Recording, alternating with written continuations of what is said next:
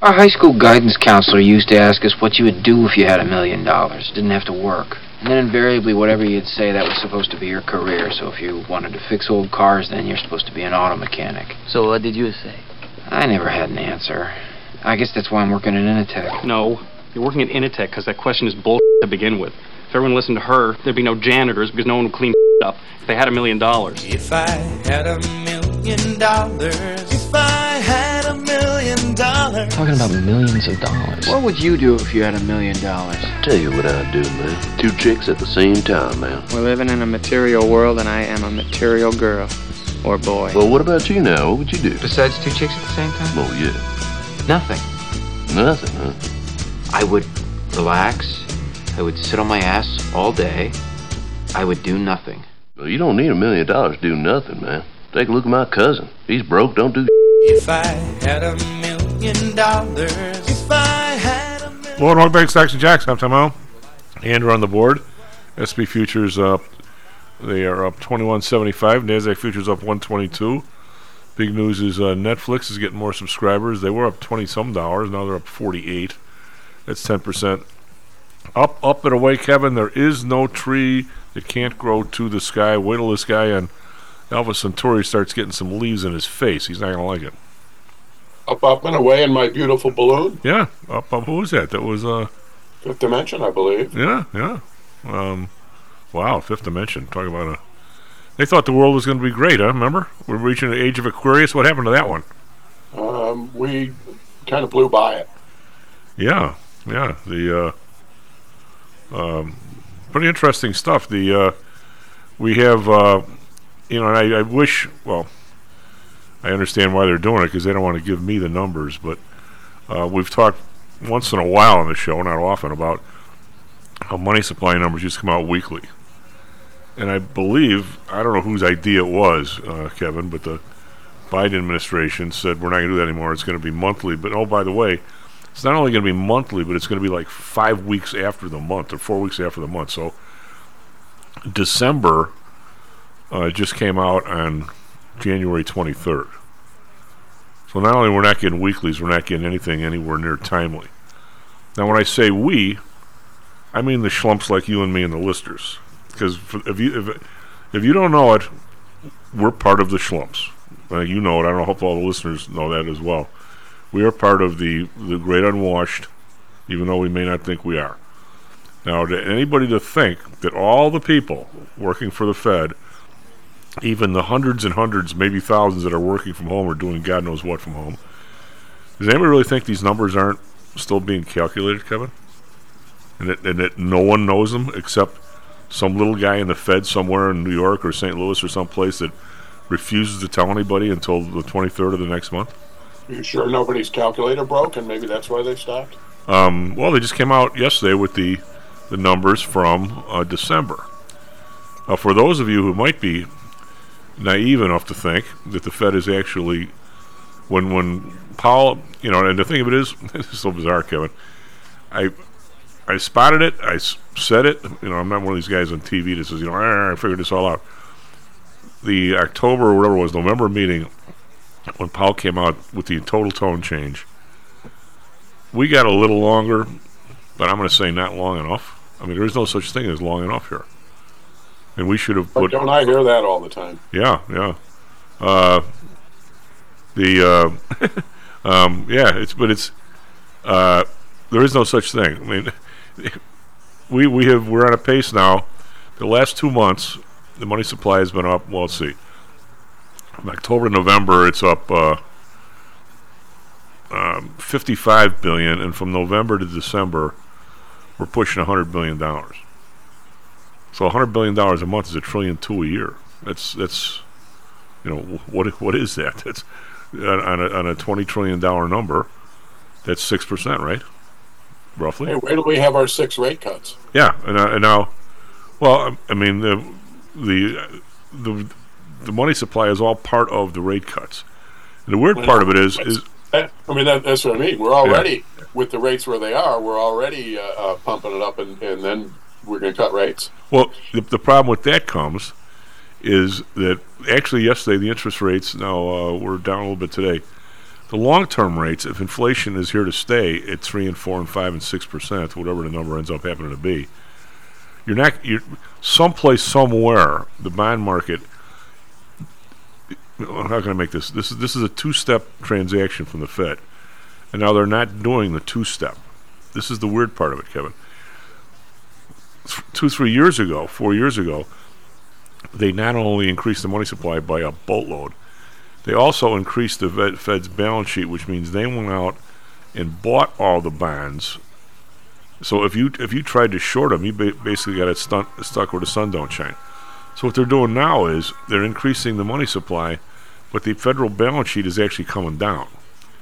Now a lot of that is mortgages running off and stuff just running off, and they're not buying as much because the stuff on the balance sheet is not there forever. If they buy a bunch of mortgages and people move or die or whatever they do, But pay them off for whatever reason. yeah, the, the, balance sheet continues to shrink. So you have to constantly keep buying.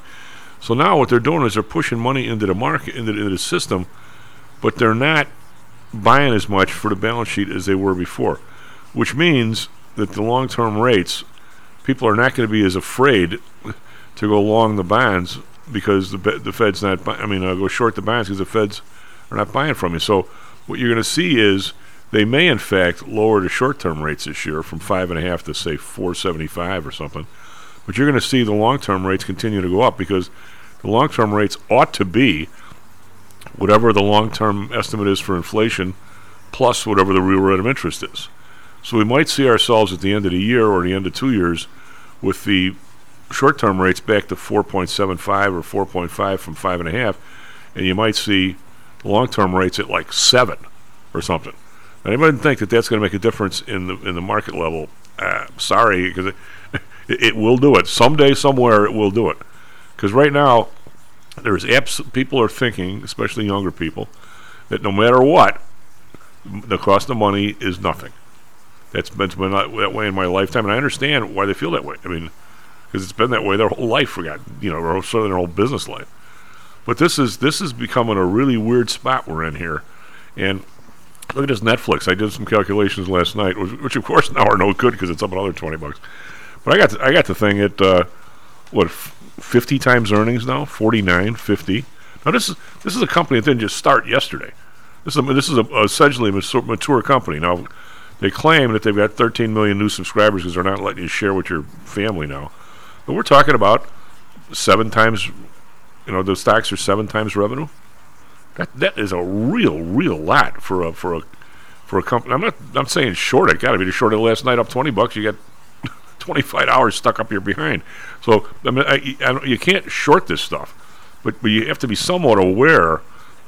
That's why I was I was talking yesterday a little bit about, you know, um, you know, there, there are some listeners out there that have pretty decent portfolios that are kind of stuck in the last three or four year market, and I and I don't think they have anybody to talk to. I don't think they have a a traditional sort of broker, which of course everybody lambasts on TV. Um, but a broker is really somebody who knows more than you do about the business and somebody to talk to. That's what a broker is. And we, we might as well lambaste all doctors because we have the internet, right? Okay, just go on the internet and find out what's wrong with you and prescribe yourself. Anyway, Well, actually, you know, where you go on the internet is you get uh, live streaming uh, medical care, yeah, yeah. From somebody which, that, is, which to a point is is okay and is, you know, in in terms of rural practice of medicine is going to be a godsend. But um, well, but- oh, I would agree. going on, But in but in if if you've had your money with you know big cap Bob for four years, you've done very well. Well, but all of a sudden interest rates are changing, things are changing, prices are higher. Uh, maybe you've made a real lot of money, which is terrific, by the way, and maybe you've got an unbalanced portfolio. Okay, are you really going to talk to big cap Bob about maybe changing that up a little bit? He's going to say no, right? That's all he does. And I, I'm, you know, it, it, we're loo- we're looking for maybe five to seven to ten new clients. That's kind of it. If if they're if they're people that need different amounts of help, takes a t- takes a while, Kevin. You know, we don't need we don't need fifty people. Um, you know, I don't. I have to, that's that's way it's way it's a lot of work on our end. That's why nobody wants to do it. I had a way back in the day. We do, were doing a seminar in Las Vegas. We weren't doing it. These other people were, and they asked me to speak. and uh, we were talking about uh, well, just investing in general and a little bit about options and and uh, so I go. I said, "What do you guys think about?" They just come out with the electronic, you know, people you trade your own yourself online. And I said, uh, "What uh, you guys like online brokerage?" And they go, "Yeah, it's great." And I said, well, "Why do you like it?"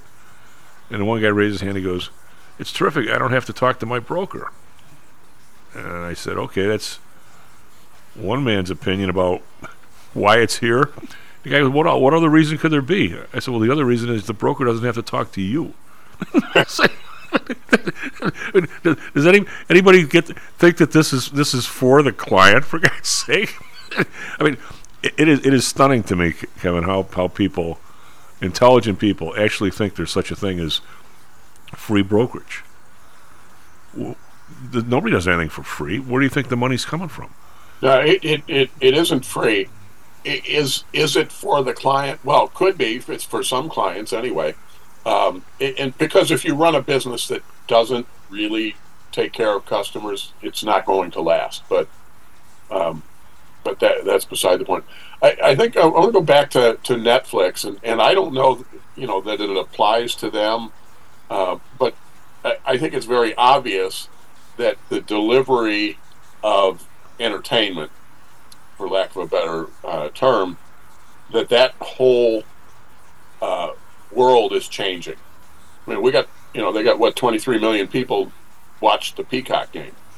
Um, and and while that's not close to what over the air gets you, um, it is far and away a record for for streaming. So, you know, good for them. What that does though is it tells me that this is all shaking out in some kind of way, and that if we look five years down the road and ten years down the road, something's going to be. It's all going to be very very different from what it is today. Um, and and I, I don't think that's I don't think that's a deep thought. What is interesting is that maybe the uh, Gartner Group type of logic on some of these that they apply to some of the technology companies makes a lot of sense, and that is one is what's their vision? What's what's a Netflix versus an NBC versus or NBC slash Comcast uh, with Peacock or um, uh, YouTube or whomever? What's what's their vision of the of where the market is and where their role what their role is going to be? And is that a really good well thought out complete and reasonable vision one that's likely to happen? So that's part one. And part two is does the company have the ability to pull it off? You know its, its ability to execute. And you know i don't know that there's that much thought process behind the high valuations of some of these companies, but I suspect that to some degree there is, and that that's what's behind it. Are they reasonable valuations? I have no idea whatsoever. Um, you know, is, is there, you know, it, it's it's never been reasonable before. So, Well, what's the the the issue comes is that these are not. You can understand this. I've been in the business a long time, and I've read a lot about business before I got here. There's always been somewhat. I use the term. I, I could say the term crazy, but it's not really crazy, Kevin, because nobody really knows how to value something until it until it actually is is there for a few years and you see what they're actually making. mhm. I mean, uh, and if you look at uh, railroads, and if even the, what was it? What was the first TV company? Was it NBC? I think it was, wasn't it? They were the first TV, first uh, network on TV, closely I'll, followed. I'll take your word for it. Yeah. I think I think NBC, I think was that was the uh, the high the highest stock price before they actually launched, and then you know then it was ver- and it came down once they actually figured out what the what the revenue and profit was going to be, then it was never it never crashed or anything I don't think, but railroads were the same way. I mean, as soon as they actually started running on the rails and so forth, figure out how much they were going to make. A lot of times the prices came flying down It- it- because it's very difficult how much is something going to be worth that's new? I mean, those that could be anybody's idea, but I'm not going to say I'd be the first. So, so again, I go back to okay, where it, it's new. Do they have the prevailing vision? Do they, you know, when when we go back to the days of um, uh, recorders, um, we, uh, there there was the uh, um, the video. What what were the uh, uh, tapes? Uh, VHS. yeah, VHS. and, and Beta. You know, ob- clearly Beta didn't have the right vision um, for for whatever reasons. And I, I forget. I've read some stuff about it, but I've forgotten all about what you know what really killed it. But nevertheless, that uh, you know that you know obviously one of them won and the other one didn't. When you're looking at the streaming world, um, and you talk about ability to execute, look no further than CNN. CNN tried to start up its streaming service and they had to pull the plug on it in a matter of weeks because it was such a miserable failure. They did not have any ability whatsoever to execute, which would give you no confidence in, in their ability to do it going forward. Um, whereas Netflix started out as a company that was sending you DVDs um, in, in via the mail and and pretty seamlessly made the transition over to streaming. You you would think that as a company that it has it does have the ability not just to execute but to change um, to, to flow with the market see where it's going and to adapt quickly and be successful in there. So you know i, I guess when there's the hard financial look at a company and, and that's important but there is also a strategic look at a company like that that you have to factor in there. And I am sure the market has its darlings. I'm just not sure that the mar- you know where the markets uh, and the investors are going to be right and where they're going to be wrong. Well, the right now the market has a pile of money landing on the desk every morning from the Fed again. Okay, so every every mistake is going to be to the upside at least for a while. You know, I mean it has been for the last eight to ten weeks, and I don't see it stopping here if, if they're doing what they're doing. But this whole area, Kevin, is so wishy-washy. I mean, we could give a class, and, we're not even. I'm sure I'm not an industry expert. We could give a class on okay, if you decide you're going to have original. Now Netflix went from the the you know whatever giving you stuff in the mail to all of a sudden having a lot of stuff where you could get uh, essentially on demand that's not on TV anymore or, or older movies. Okay, now the now the question is, what now? How do you get new content? Well, new content is either new shows or it's sports, right? Or something like that, or news or whatever. Yeah, it's, e- it's either live content or it is um, uh, you got to produce it yourself. Right. So now, if you're going to produce it, um, and you and, a, and the thing is halfway decent, uh, you're going to end up on say on free TV. You're going to sell a certain amount of advertising, and you're going to have money right out of the gate. Now you say, okay, The Sopranos, we're not going to go on free TV. We're going to make people pay for it right? So HBO is in a lot of people's homes, and now they have to have new content on there, or people, or you can just cancel it. You you, you can't cancel your ABC. Uh, well, you Yeah, can. I, I, I got I the week after The Sopranos ended, my HBO. yeah, yeah. So so now you have now you have uh. Netflix, and you have these other ones, and Audrey's got. Uh, hell, we were watching last week. Was it Fire Stick or something? I'm watching, you know, Bosch, which is it's almost the same show as uh, Chicago PD, but it's different. It's in L.A. Uh, same thing, politics, police, the usual stuff. Although once in a while you get to see a toy shirt or a swear word, but that's other than that, it's the same thing. It's on free TV, pretty much. It's got to be the same writer, but it's good. I like the show. But now all of a sudden, uh, she's paying whatever for the Fire Stick. Is it five dollars a month, ten dollars a month? I don't know. Now all of a sudden, if they don't have something new, but no, but now they're foregoing the commercial. Okay, there is no commercial in the thing. So now all of a sudden they've got to, they actually have to, however, it's got to cost them f- four million dollars a show, three million dollars a show, whatever it costs on this stuff these days. And it's for that amount of money now they have to have enough people that send them five dollars a month or seven dollars a month instead of having, you know, uh, Budweiser having an ad right there or, or whatever drug is or the drug of the day. So it's it's a different model. I think people in the NFL are still furiously trying to figure out whether or not they made out on that game or not. Uh, because I, if you said 23 million people watched it, is that half? Is that two thirds of the of the normal group that would want to watch that game? Let's It say, is here. Let me let me get it. Um, I, I, it I, it's not close to the uh, uh, the biggest regular season game. Um, it is. Where did I put this? Um, well, it's not so much.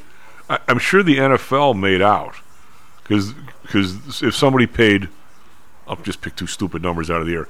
If somebody paid 20 million dollars for that game, whoever it was, somebody plus, and all of a sudden their commercial revenue went down thirty percent. Um, so in other words, their their total nut was higher, even with the decreased commercial revenue. They're probably happy. Now the question is, did the did the people who uh, made people sign up for it to get it? Now the twenty million dollars or whatever the number was they paid, did they get that back in subscriptions that people didn't call right after the game and cancel? So it seems like there's a, there's a there's some money flying around here, Kevin. That either you're either going to get it one way or the other, and I, I don't know that that a uh, if you have original content, you're not better off, you know, sending it to CBS on a on a Thursday night and having a really good hour show that you know you're going to get how much per commercial, or whether you're going to be part of this. You know how many how many companies can do this original stuff themselves, buy it and do a streaming thing. I mean, it it seems like a really tough business, doesn't it? Yeah, I, I agree. So it was it was about 18 million viewers on the uh, Thursday night games, um, on, on average. So 23 million was a big spike up um, in uh, uh, in terms of viewership for Peacock.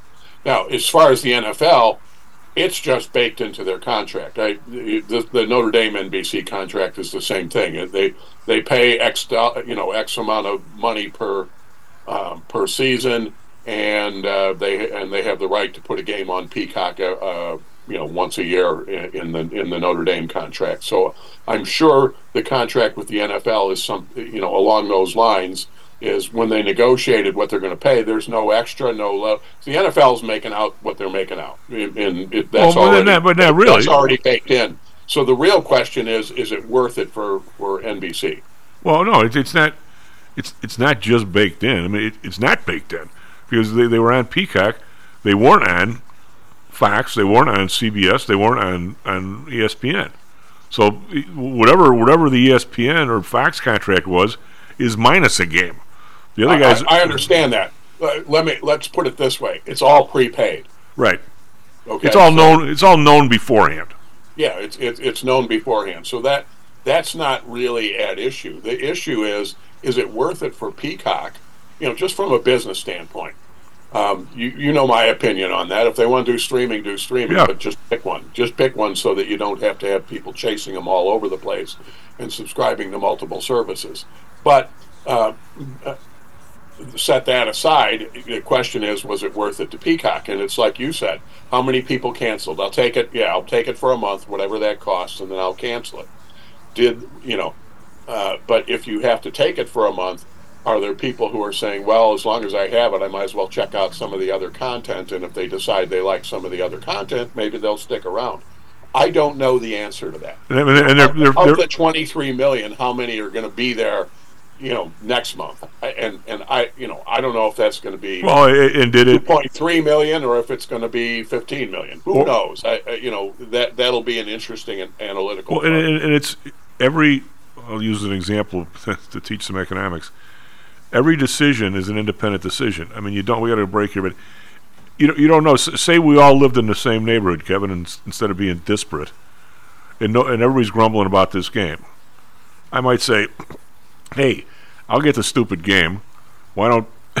Why don't Yeah, you bring the beer. 80, 80 knuckleheads come out over here. I'll cook some chili, bring some beer, and we'll watch it. Well, first of all, you can't even really get a count then because you don't know that there's 10 people sitting there watching it in, in my living room.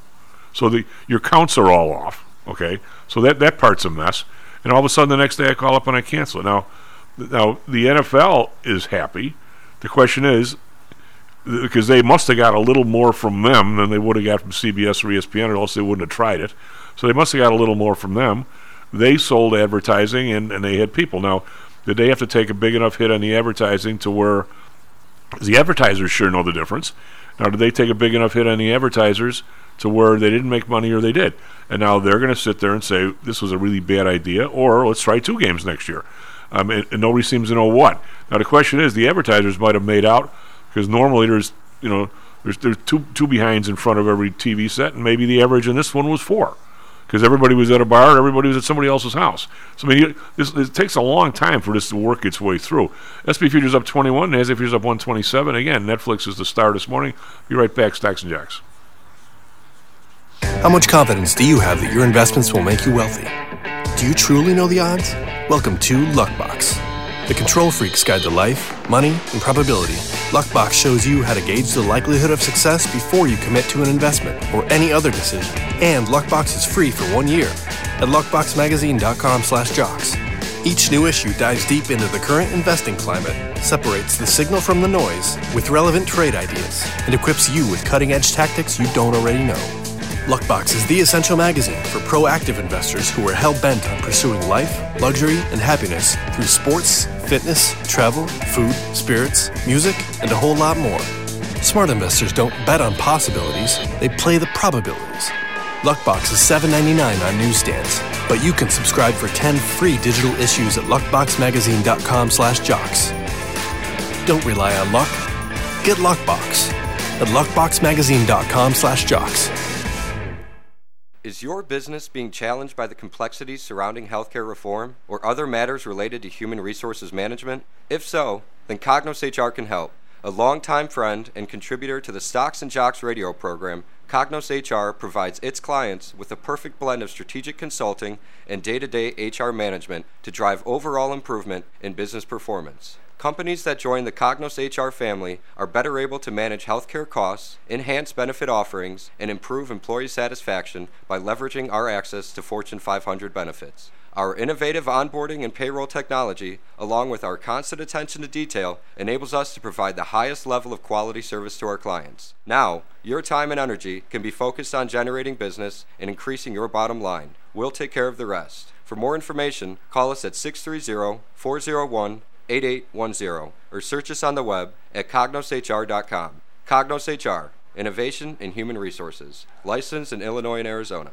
Hello, this is Tom Haugh, the Chief. Confused about investing these days? I suspect you are not alone. Investing was never easy, although at times it may have seemed so. I think one reason behind the current concern, although maybe not explained as such, is how the fluctuation in the American dollar and the associated politics is affecting your investments and your wealth. It may not be enough to make some money in your investments. You may need now to make enough to exceed the amount that your leadership is depreciating the value of the dollars you've worked your whole life to accumulate. That same leadership has seen fit to maneuver risk free interest rates to near zero. Providing positive risk averse returns in a zero interest and declining real wealth environment is by far the toughest assignment I've ever had in my years as a money manager. I'm sure that a lot of you have heard that one way to possibly deal with this problem is to invest in so called hard currencies like silver and gold. The idea being that they will retain their relative value in the face of devaluation of paper currencies like the dollar. To be honest, I have never been a gold bug. I've always had faith that having enough dollars and a good investment strategy was good enough. Now I'm not so sure. But I do know that if I did invest in gold or silver, I'd want to do it in the same manner as we do at PTI for investments in the market, with defined risk. If you feel the need to invest in gold or silver, we can do it using the same strategies that we use for our protected index program. No matter what you invest in, we feel that you need to know and control your risk. Find us at ptisecurities.com. That's ptisecurities.com. Stocks, jocks, Stocks and jocks. stocks and jocks. You are out of control. Here, right now, right here, right now, right now.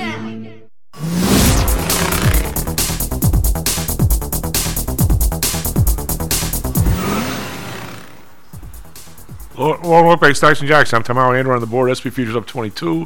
NASDAQ futures up 135. They really haven't changed much. I, like I said last night, uh, uh, Netflix went flying up. I, I think the straddle was, uh, I don't think it was 40 bucks. I mean, um, it, uh, it was more like 30. I, you know, I actually I could probably look and see, but I don't. I think again, this is another one where the market has blown through where the market uh, where the market had it. So it's somewhat interesting. Uh, they grabbed the uh, where are we? We're at 538. Well, the 530 straddle was uh, 53 bucks, so it's pretty close. Uh, pretty close. Not not horrible, horrible. Um, anyway, Dow futures up 76. Individual stocks in the Dow. Uh, Boeing uh, down a buck 210. It's still quite a bit up from the 199 it was. But now United Airlines is saying it's kind of last straw because they they're the biggest biggest people on the now not even produced yet uh, 737 Max 10, the, the advanced one from the 9 that the door blew out.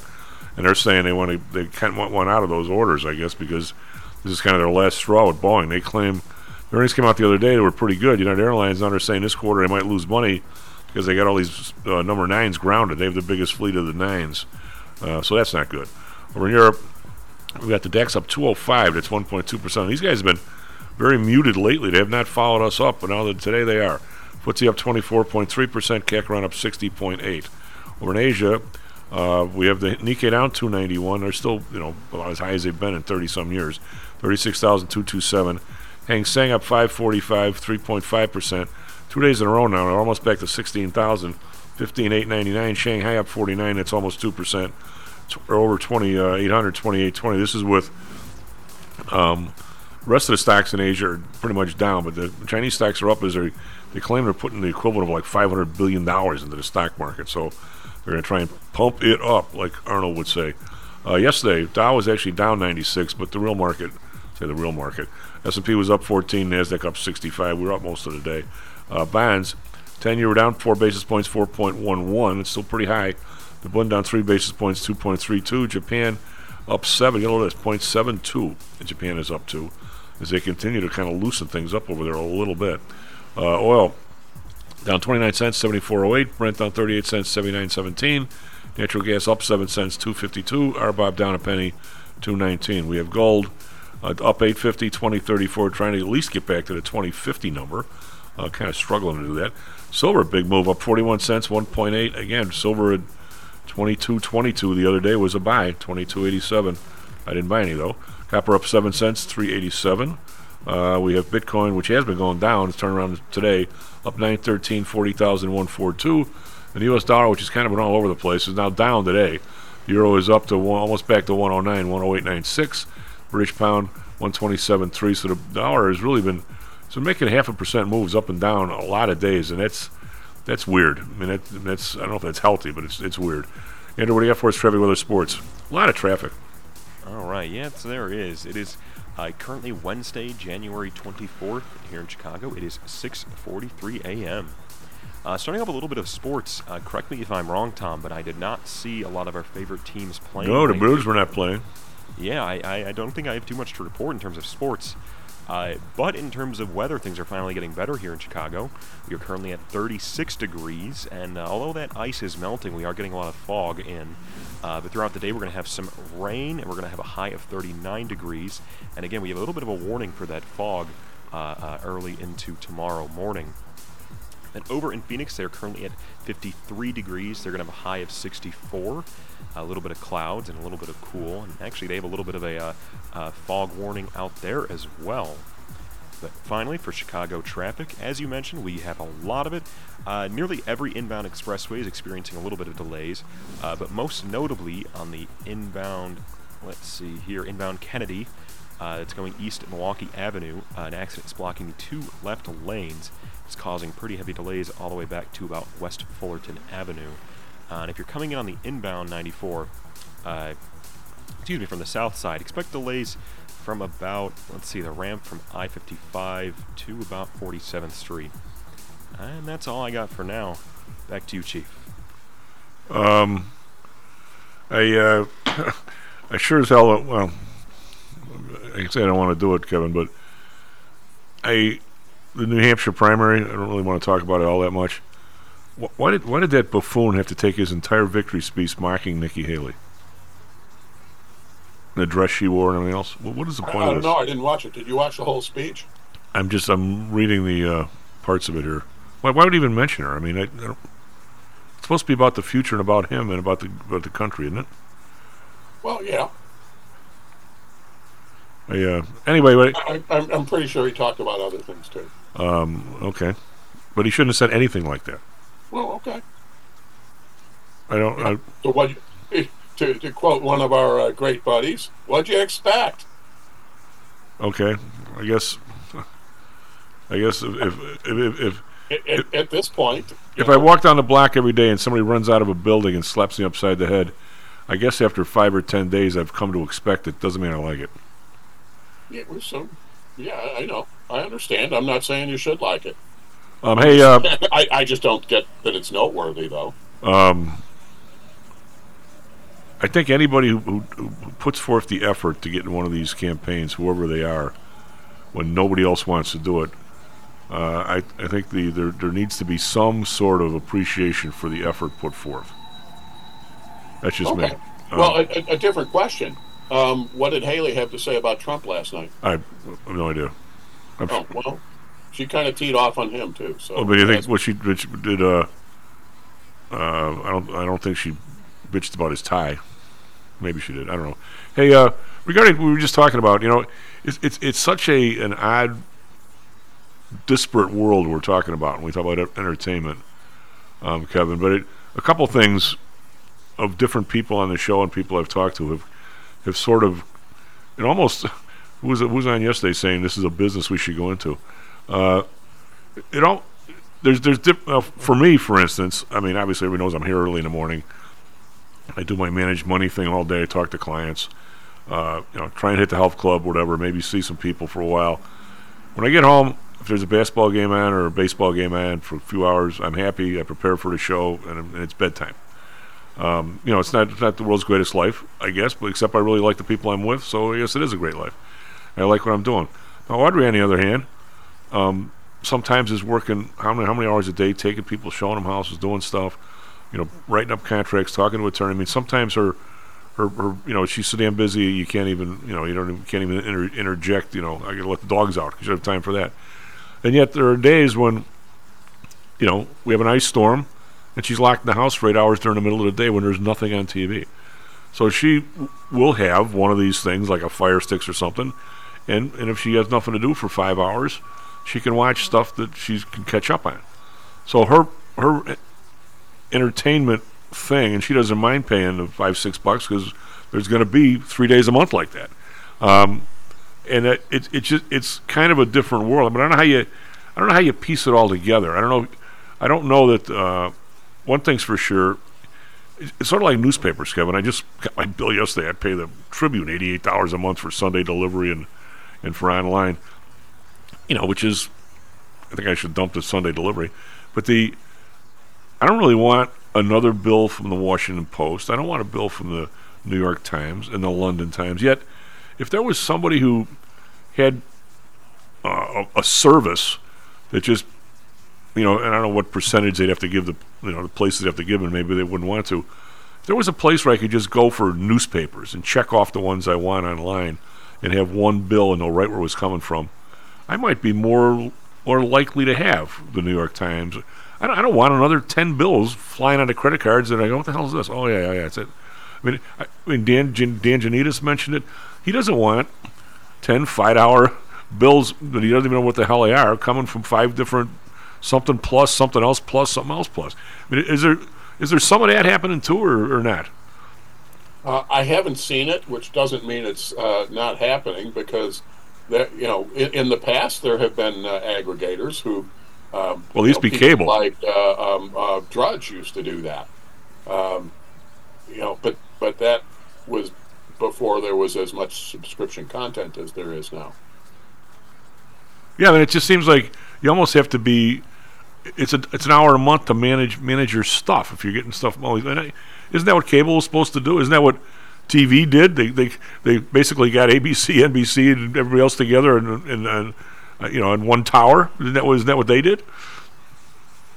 Well, and you know, maybe the uh, maybe the move and the way, maybe the way to make it attractive to the providers is um, that you give a menu and people can pick out five articles a day or ten articles a day, um, and uh, you know, so that, that if if you're good, they'll be picking all yours all the time.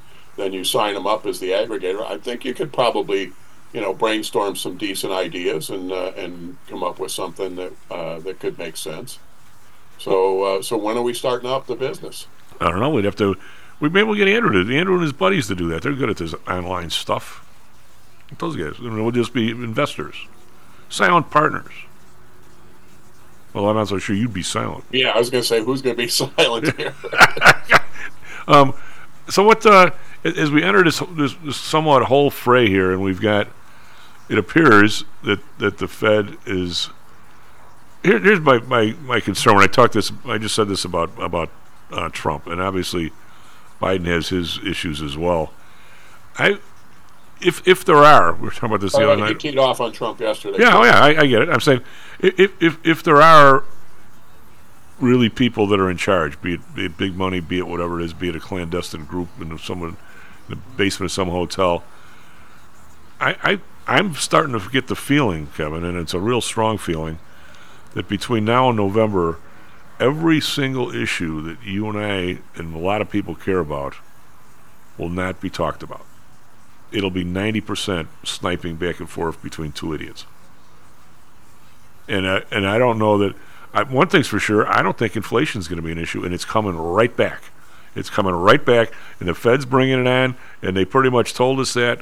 But the idea is if we can keep the numbers, the nominal numbers of the market and the economy up, that's good for, for really any administration, any current administration. And and if if we have to make that that call, we're going to do it because even though he's you know hanging hanging by a thread, in terms of honesty, neither of these two guys is any Jimmy Carter. And when I say that, uh, Jimmy Carter was was given the choice. Now he made a poor decision for himself, but he was given the choice of bringing Paul Volcker in when he did, and and uh, ratcheting down the money supply and basically throwing the economy into somewhat of a recession, even though it sort of was already in it already, um, or waiting a year till after the election. And he said something like, "The economy is more important than the election. Let's do it now. That's the right thing to do." Because people told him it would be worse if he waited a year. I'll tell you what, neither of these two guys running, as much as you might not like Jimmy Carter, would make that same decision. I don't think. And we're seeing it coming out in spades. Now, the question is if we have another 5 6% inflation more over the next year, um, how much more does that eviscerate our population? Do they even have a voice? Probably not. Is it the right thing to do? It is not the right thing to do, but that's right what's going to happen, Kevin. Now, we'll, hopefully, we'll we'll survive and we'll figure out a way to put some more money to work in the market in the right spots and, and be out of there the day before it goes the other way. Uh, that's the hope. But I mean, these guys don't have I mean, as much as nobody liked uh, a lot of about Jimmy Carter, kind of an odd duck. The fact is, he was a pretty honest guy, and neither one of these guys is, and I got a problem with that. Just saying. Okay, I won't argue with you. And I, I don't know how we get to the point where we want. Uh, Here's here's a, here's a different one. You can ponder this a little bit. I, I will. I'm good at pondering. because because this is uh, this is inevitable that it's going to be these two guys. Now I'm, I don't think it's as inevitable that it's going to be um, Biden because I do believe that once they feel that it's almost certain that he will lose, um, that they uh, they will throw him under the bus. How many times have I said on here that his his corruption? It's not uh, it, it's not going to be because the right took him down. It's going to be because his own side took him down just to get him out of there. But the question gets to be, and this this becomes an interesting strategic question for, uh, you know, let's start with the easy one: the Republicans. Who is a vice presidential candidate uh, who would actually, you know, help the appeal of a Donald Trump presidential ticket? So you know who who's out there that would seem like um, you know a, a really good, really appealing vice president, because that would also be probably the next person in line to run for president. So it's not going to be a Mike Pence this time around. It's going to be somebody else. Is it going to be? I, I doubt very seriously that it'll be Nikki Haley. Um, it could be um, like uh, it, you know if it's a woman, it could be an Elise Stefanik or somebody like that. Um, but I, I, I don't expect it to be uh, um, to be Nikki Haley. I don't know who else are out there for the candidates. It's not going to be uh, DeSantis or anybody like that. So, you know, I, I, I don't know who it's going to be, but you know that's a one-time pick. Now, if you're on the Democrat side, um, one of the big drags that they have on their uh, on their ticket right now is that nobody believes Biden is going to make it another four years. So, are, do you really want President Harris? Answer, they got to get rid of her. And and how can you do that? How can they kick a black woman to the curb, especially if it's in in favor of someone like a Newsom, uh, a white man? I think that's going to be a really really tough uh, needle to thread for uh, uh, for the uh, uh, for the Democrats. So unless they get rid of Biden, I don't know how they uh, how they get rid of. Um, Well, why just out of the blue? I mean, I know everybody. Th- there's pundits all over the place, and everybody's an expert. The, the same two guys run. Why does anybody think the, the election is going to be any different, especially if the stock market is is still up and the economy is allegedly in good shape? Why does anybody think the results are going to be different? because the economy won't be in good shape. Uh, It's not in good shape now to most people. Okay. and and and that's obvious. I mean, it- it's uh, it shows up in all the polling uh, when they talk about why people voted the way they did, uh, in, especially in Trump's case, because they really do think the uh, the uh, the Biden version of the economy, whether it's all his fault or not, doesn't really matter. Um, the Biden version of the economy is terrible for most people, and uh, um, and, and so and they're saying this. The other big thing is immigration is a big deal. It's a big deal in cities, but it's a big deal everywhere because everybody was the you know they, they talk a lot about the uh, the governors um, you know from Florida, from Texas, and so on. They talk a lot about them sending people to the cities, but they're like ten percent of the total that's been sent there. The Biden administration has sent everybody else. Um, and and they're they've been flying them around the country like crazy since you know since all of this uh, got out of control. And so immigration is a big deal too. And I don't know how they're uh, you know how Biden's going to overcome that um, unless he just wants to completely shift gears between now and then and get things under control. But I don't you know that's that's not what his administration is doing.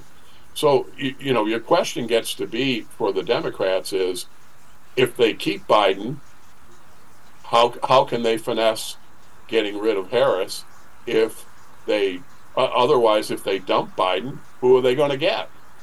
And I, I think that's kind of an you know sort of an interesting thing as this all unfolds is where's this going to go? And I don't know the answer. I don't have a clue. Yeah, I don't have a clue either. And it's uh, I just I just out of all the stuff we have, these should not be the biggest issues in the next nine months, but they are. Which one should not be? the Well, I mean, and, well, one one guy is is running to get himself out of court. The other guy's running to keep himself out of court. get, you know, I mean, the it, Well, I, you know, and I, I, I absolutely do believe that that is part of uh, uh, part of why Biden feels like he has to run because if he loses control of the Justice Department, he's in big trouble. well, the whole idea that different presidents will bring a whole different way the Justice Department work. To me, that is scary as all get out. Oh yeah, it should be neutral, but it's not. So let's you know let let let's say yes, it's scary, but you know you got to we got to throw out the assumption because it's you know Well, it's it's early yet, but who do you like this weekend? Is anyone going to beat San Francisco or Baltimore? Baltimore looks pretty darn tough to me. I think the Lions are very capable of beating San Francisco. Um, I, I don't know if they will, and I, it's going to be you know tougher for them playing out there. But I think the Lions are capable. I thi- really do like Baltimore's team. Yeah, what what'd you think of the? Uh, well, I won't say the loser, the wacky guy. It, it was on the score Sunday morning. I turned it on, and they have some site now where they they grade quarterbacks based on people's dropping balls and people's dropping interceptions and stuff, and they go over every single play and see what whether it should have been a good play or a bad play. And this guy was all ranting and raving. Wait till wait till these guys come out. They're going to say Brock Purdy sucked. I'm like, I'm like, okay, I guess. Uh, Yeah, I watched him. I didn't think he was very good, but he was good on the last drive. So, that's kind of all you need these days. But uh, well, it, it could be. Yeah. yeah, But uh, but yeah, yeah, I you know, I, do I think Brock Purdy sucks? No. Do I think he's? Uh, I mean, I know he's an MVP candidate and all that. He's not going to win it. No. I know he's an MVP candidate, but I don't think he's I, I don't think he's great. I think he's good. He might be. You know, he, he we might be looking at a Dak Prescott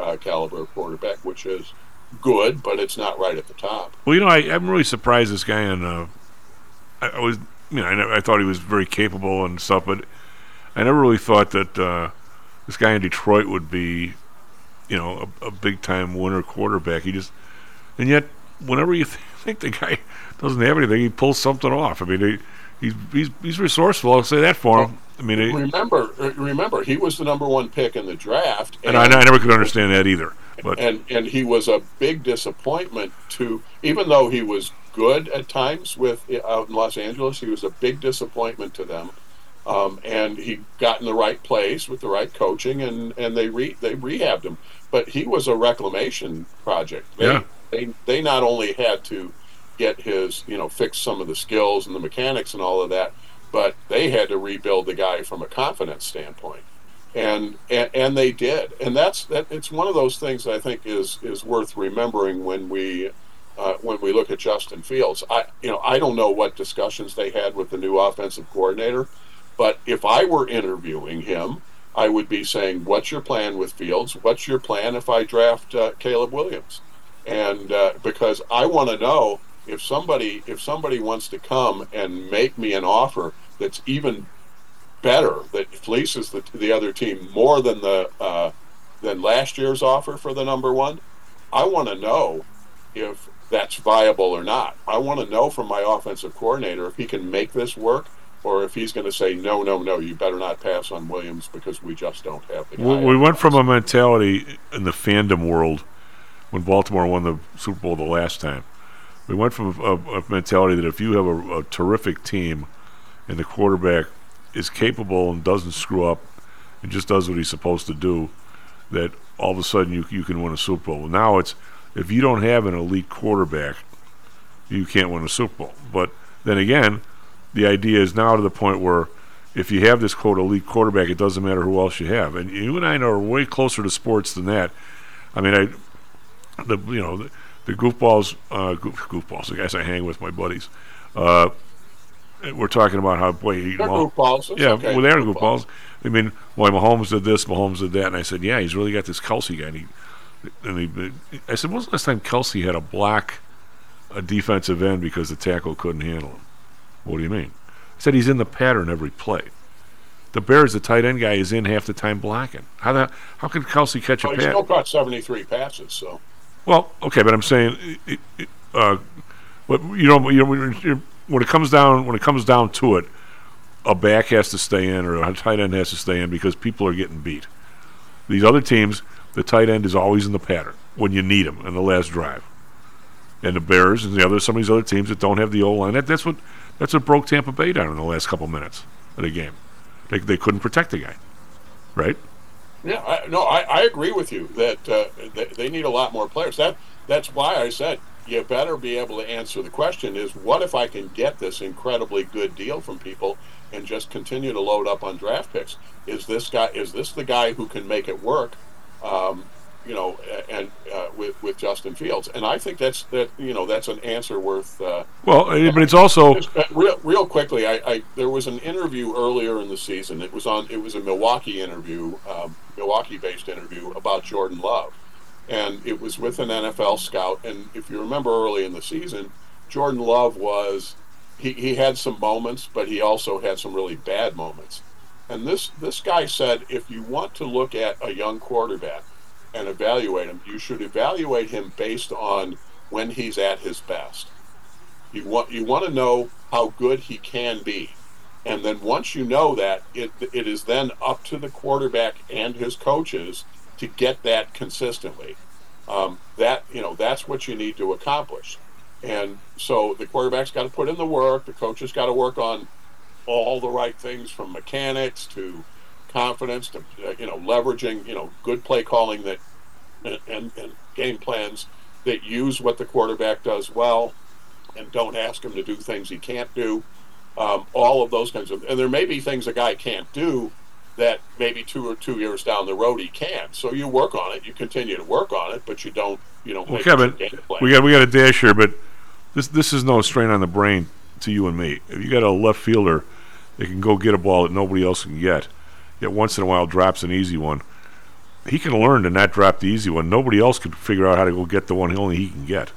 Yeah, and and so I, I think that's I, I think that's where you go, and I, I think that's true of Justin Fields. So if you look at something like the Denver game where what he complete like 16 in a row, you know that is his peak performance. Is can I can he team with a coach, and the two of them make that When you closer to when the they norm. get when they get But uh, the same's true of Caleb Williams, by the way. He's, But- but he's the- capable of spectacular things, and so if you think if you think that's the way to go, you still have that that same mission. I would I would concentrate on getting three or four of the t- of the five offensive linemen in the top twenty in the league, and then worry about your quarterback. And it might still be Fields if he's here, or you go get somebody else. Well, it, it, yeah, you go get somebody else, but you you also have in, in that case you also always have the concern that you're not going to get a crack at one of those guys that if they if, if he really is if Caleb Williams really is a, genera- a generational talent, um, you know, do you want to grab him? while Well, we had we had uh, we're running over here, poor, poor Russell, but uh, go back to our day, Jim Plunkett. landed up on a crummy team. He was he was bad news. He was this and that and the other thing, and all of a sudden, years later, he ends up winning a Super Bowl for somebody had a decent team.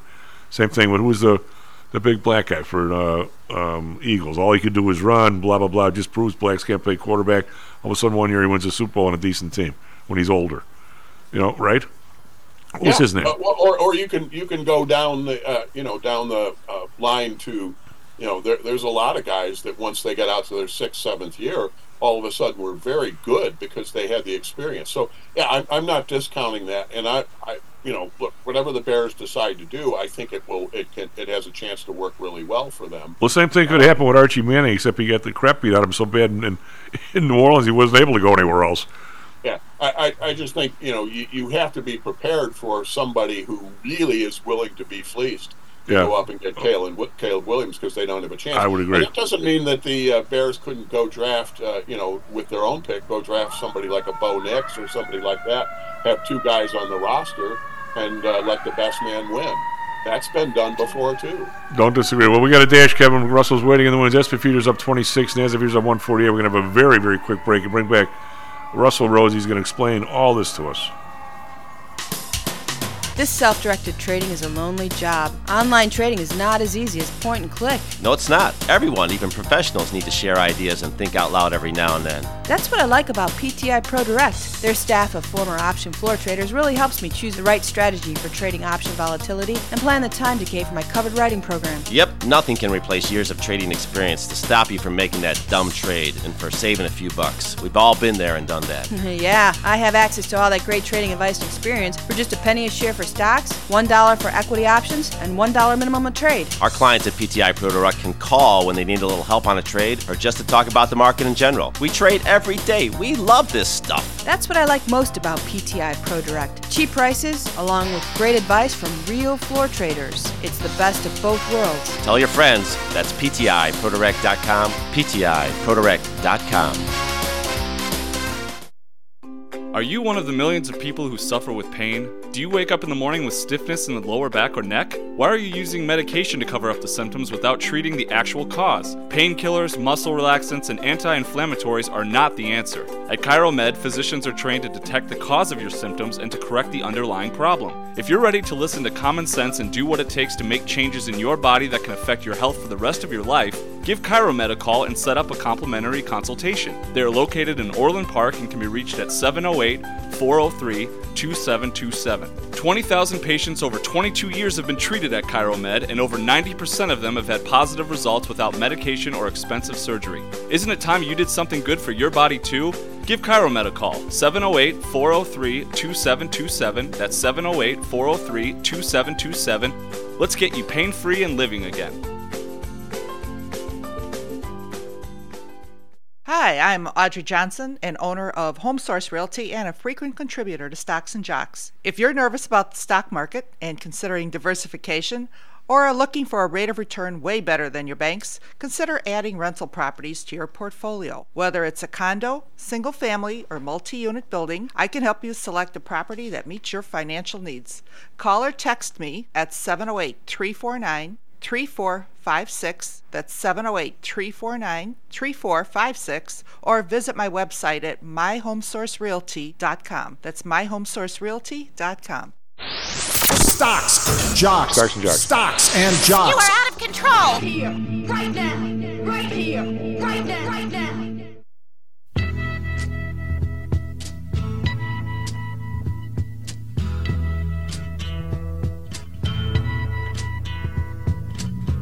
There's something happening here.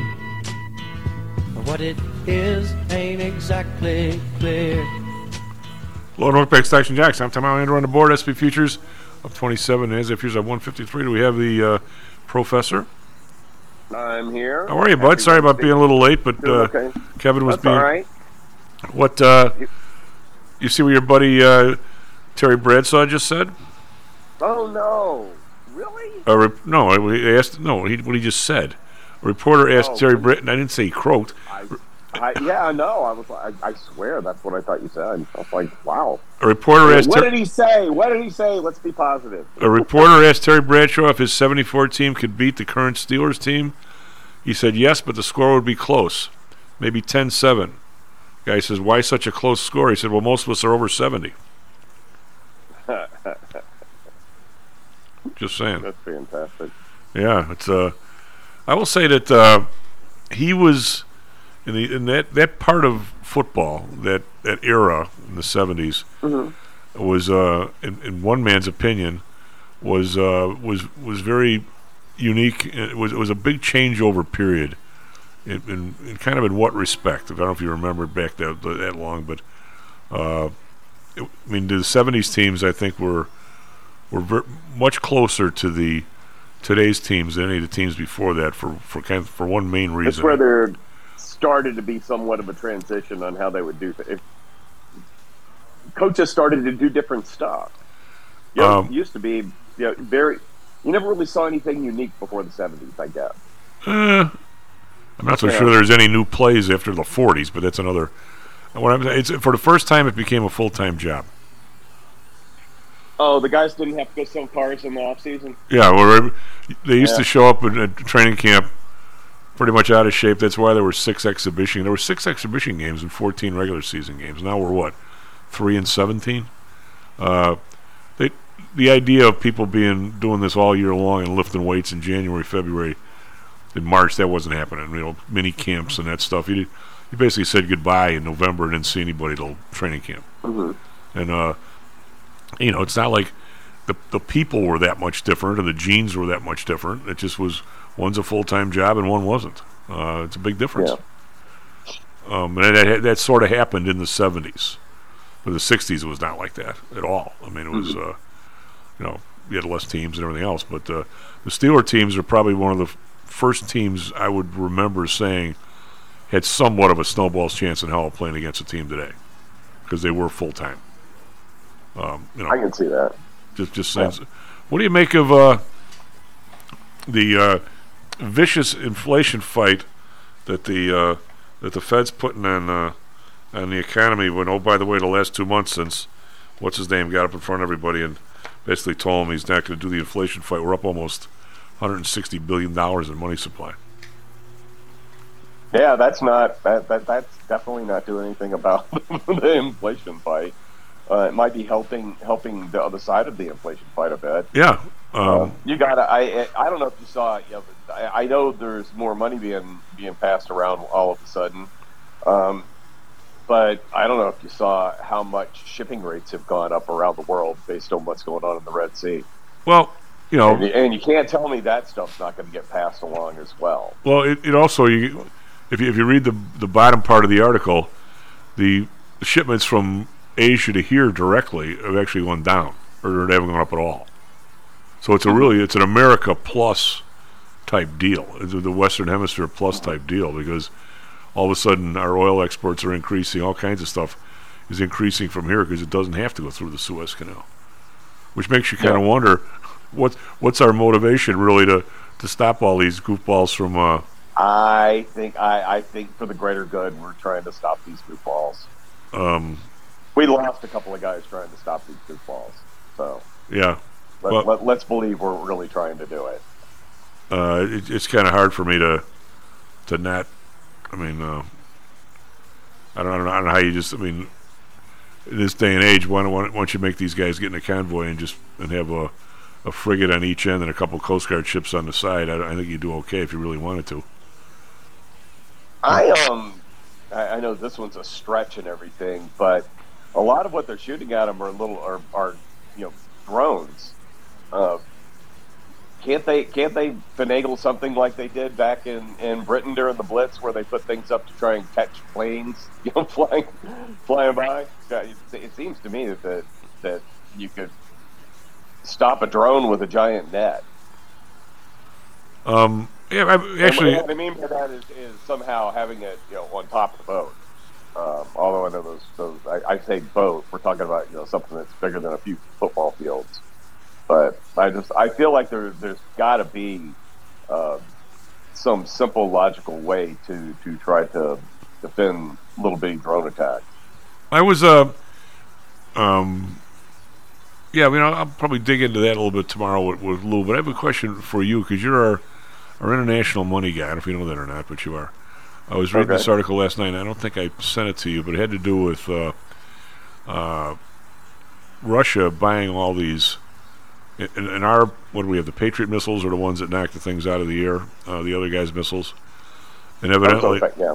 and evidently, our missiles have been very successful in the Ukraine knocking down Russia's whatever their their, their missiles are called. But uh, Mhm.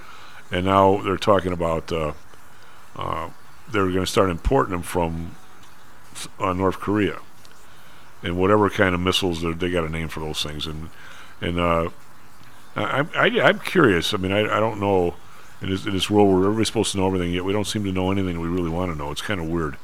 Uh, but now North Korea, people think that their missiles aren't going to be any better than the Russian guys. They will be able to knock those out. To a matter of fact, they might be worse.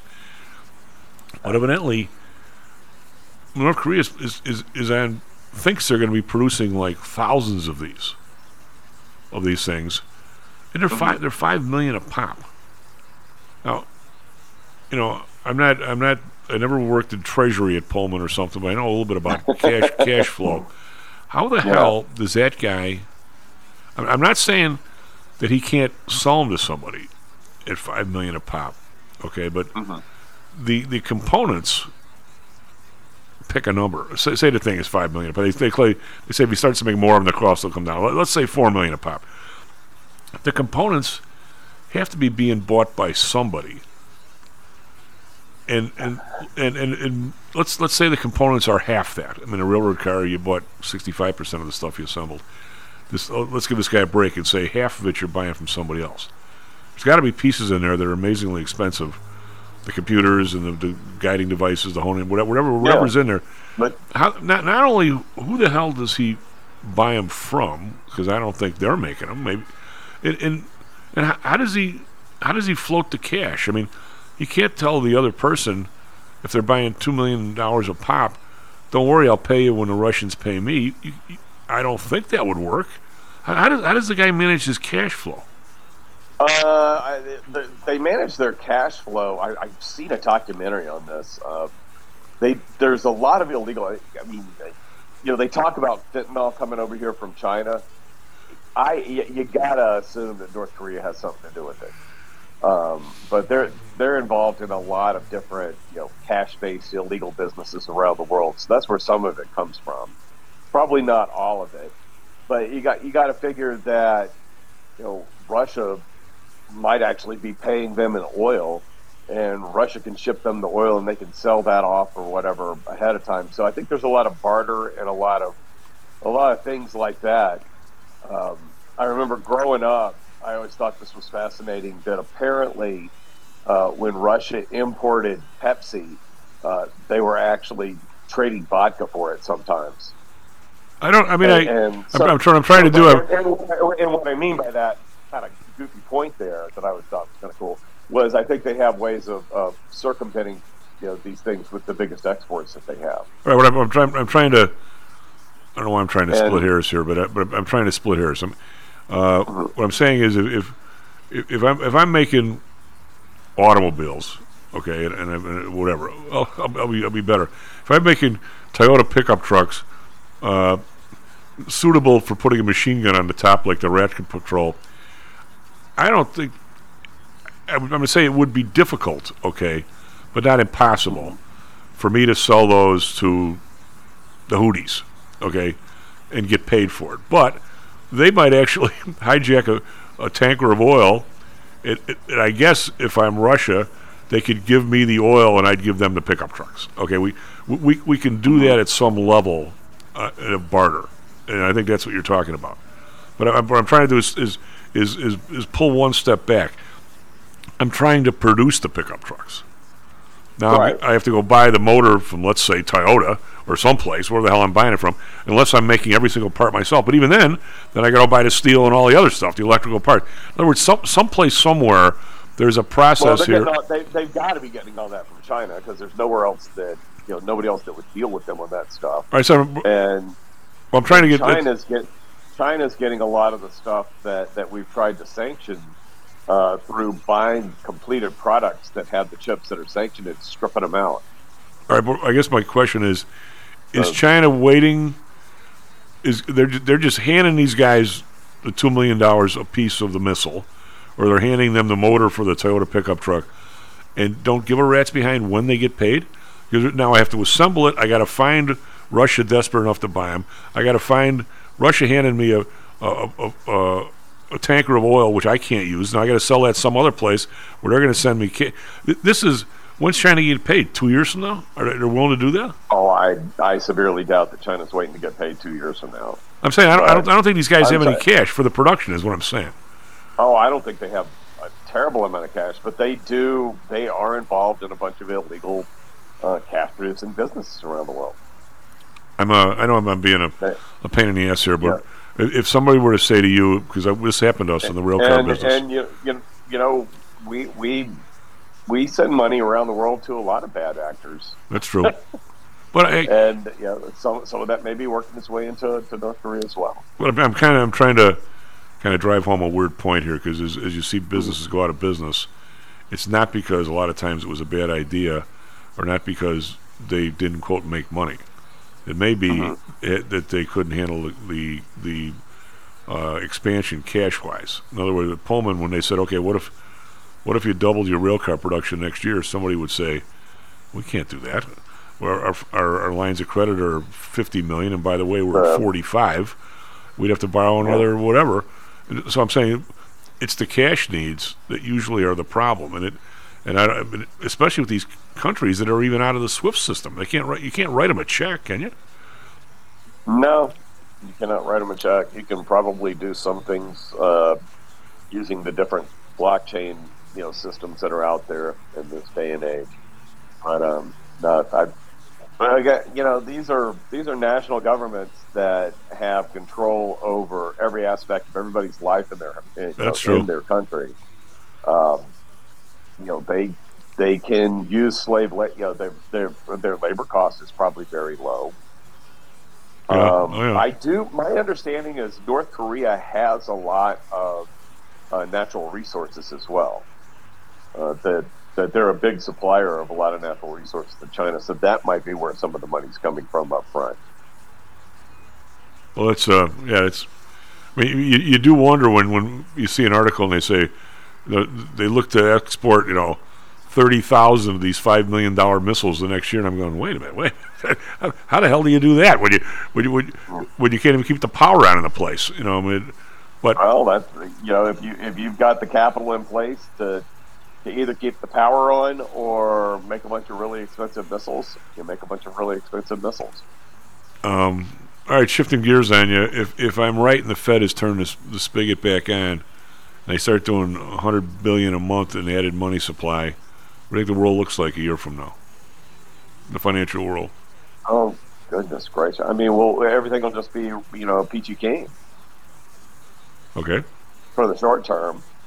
Um, you know that'll just prop us up. I yeah, I, I, I actually I saw um, Howard Marks from Oakmark speak last night, and uh, he he pointed out that you know a, a, a thousand you know a, a signal that's batting a thousand with respect to who the next president is is was there a recession in the two year you know in the final two years of a first term president's um, you know, presidency?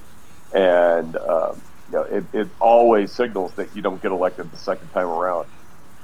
You got to wonder if there's you know if, if Powell's looking around and going man I don't want to listen to Trump for four years. Well, yeah.